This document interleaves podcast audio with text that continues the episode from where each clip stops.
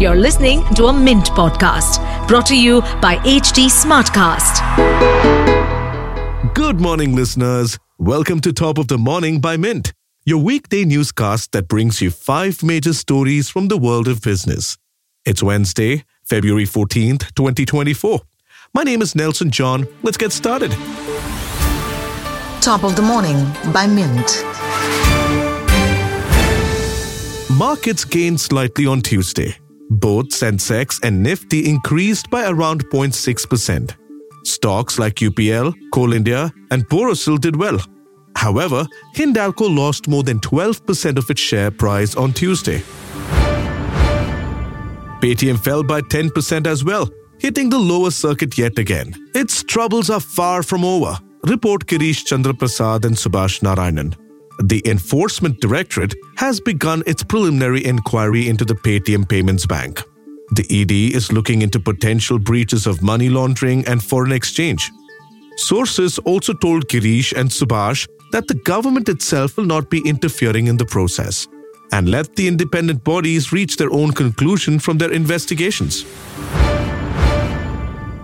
Despite the market woes, IPOs always bring a wave of opportunity.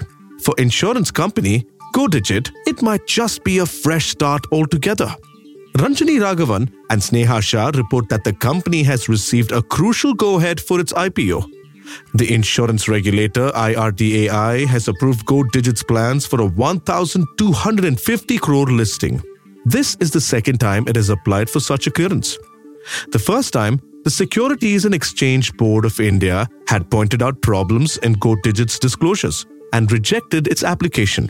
It is now expected to give its clearance with the IPO planned for the next few months.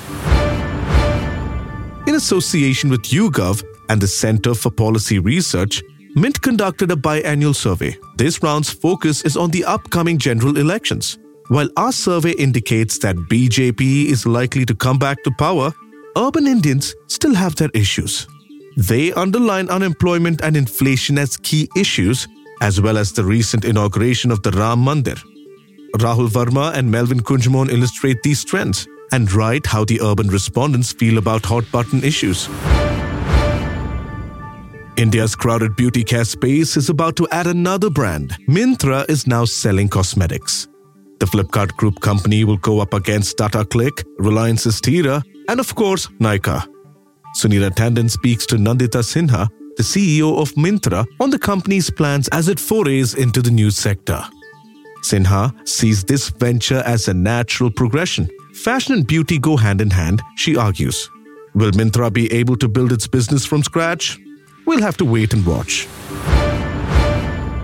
Buyers will often look for branded products, but when it comes to solar panels, the choices are limited. How about Tesla? The American electric vehicle company is looking for an Indian partner to manufacture its solar panels in India. Nehal Chhaliawala and Mihir Mishra report that the Elon Musk owned company has already spoken to the Indian government to seek subsidies for this project. Indians have been waiting for Tesla for a long time. They might see the logo on a solar panel before they see it on a vehicle.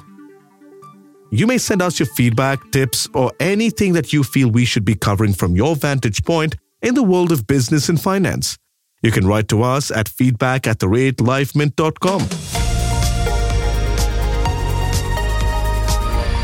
That's all for today. Thank you for listening. We'll be back tomorrow with a fresh episode of Top of the Morning. Have a nice and romantic day. Top of the Morning by Mint.